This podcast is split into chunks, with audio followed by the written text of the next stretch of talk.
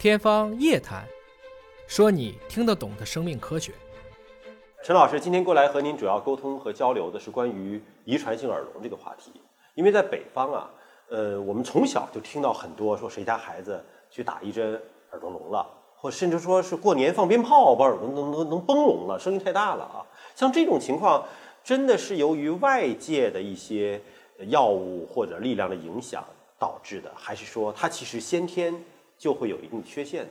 呃，这个问题啊是这样，因为现在我们国家呀，就是遗传性耳聋的病人还是很多的。那么，尤其是国家现在开始有一个基因检测，那就使整个的工作呢向前移。呃，实际上呢，我们也发现中国人口啊百分之三十，呃，这样的一些聋人，他们都是由于中国人常见的 GJB2 突变引起的这样的一些耳聋的病人。那么，所以说现在呢，我们把整个的遗传性耳聋分成呃两大部分，有常染色体隐性遗传，有显性遗传。那这些呢，都覆盖的是神经性耳聋。那么它里边可以程度，比如说轻度、中度和重度。那么更多的可能后续还有我们关注的是，也是遗传造成的一个出生缺陷。那么它所表现就是外耳和中耳的畸形。嗯。那么整个情况呢是分两大部分。也就是说，有一部分可能外表看起来耳朵的形态是正常的，但是它内耳有畸形，所以导致耳聋。还有一种就是说，外边看着形态就不正常了，但是外面形态不正常，一定会导致耳聋吗？呃，是这样的，我们现在呢，一般外耳畸形合并中耳畸形，这是一般都是在一起合并。一般是合并发生的。对，如果说它外面的耳廓畸形，外面发育也很差，比如说我们说是重度的耳廓畸形，可能到三级，呃，合并外耳道闭锁，或者是外耳道狭窄，那它里边中耳的听骨链，就是人体最小的几块骨头，也会出现一种畸形。嗯，那它可以是一种听骨链的固定融合。或者是有缺如，那这种情况都是有的。说这种孩子呢，他一般来说是鼓导是正常的，气导是不正常，因为闭锁声音传不进去了。这样的一些孩子呢，我们比如说从小，我们过去呢是一般来说是没有更好的方法，可能尽早的打开耳道。那么现在呢，因为有一些软带的鼓导助听，所以一般小朋友像我们都做了一百多例的这样的一些孩子，三个半月。就进行一个听力的干预，那么我们就要这么样的小朋友，双耳有畸形、有传导性耳聋的孩子，让他一直长到六七岁以后，我们能给他做耳廓的矫形以后，那么这样的孩子呢，既可以获得一个声音、听力方面的康复，说话像正常人一样，包括各种智力啊、认知方面都有很大的提高。另外，同时呢，他们在六七岁的时候可以给他们做这个耳廓，这样呢，他整个的形态也很好看。有的小朋友在上学一年级啊，那这种情况都是比较理想的。这个耳聋的发病率有多高呢？呃，不同，比如说是神经性耳聋的发病率，我们国家大概是在千分之一到三。那么这个小耳畸形的发生率呢，应该是在万分之一左右。嗯。但是我们国家呢，这么多年没有特别系统的这样一个大样本的流行病学调查，所以我们在门诊常看到的病人，每年可能也得是呃有很多的这样。病人来慕名过来找我们去做，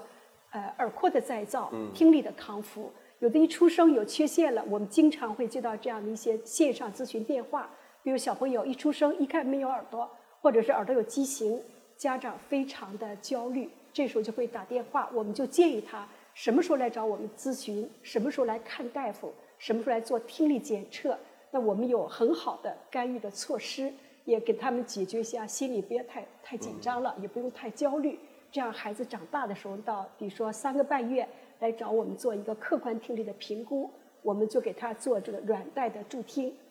您说的这种都是很小的孩子发现异常，一出生一出生就已经发现异常了。但是像坊间流行的传说的一种说法啊，说打了针了呀，或者是巨大声响的震动了呀。这个是跟先天有关的，还是纯后天造成的？这种呢，一般来说也是我刚才说过那种属于神经性耳聋。嗯，比如说我们现在一出生就要查耳聋基因筛查，有听力筛查。如果听力筛查没有过，那么基因检测也有问题。像刚才这种情况，比如说它是一个线粒体基因的一个变异，那么它可能，比如说我们就会发一个卡片儿，上面写上这个小朋友不能用。呃，什么样的氨基糖代类抗生素？嗯，比如说庆大霉素啊、链霉素等等，呃，这些药呢，他们要用了，可能就会出现一针致聋。嗯，啊等于他不用的话，他是可以不聋，不用可以不聋，可以不聋。用的话就可能聋。哦有时候我们在门诊看到这样病人，比如说来一个妈妈带着孩子，结果来看来了，那我们就建议妈妈也应该做这样的一个检查，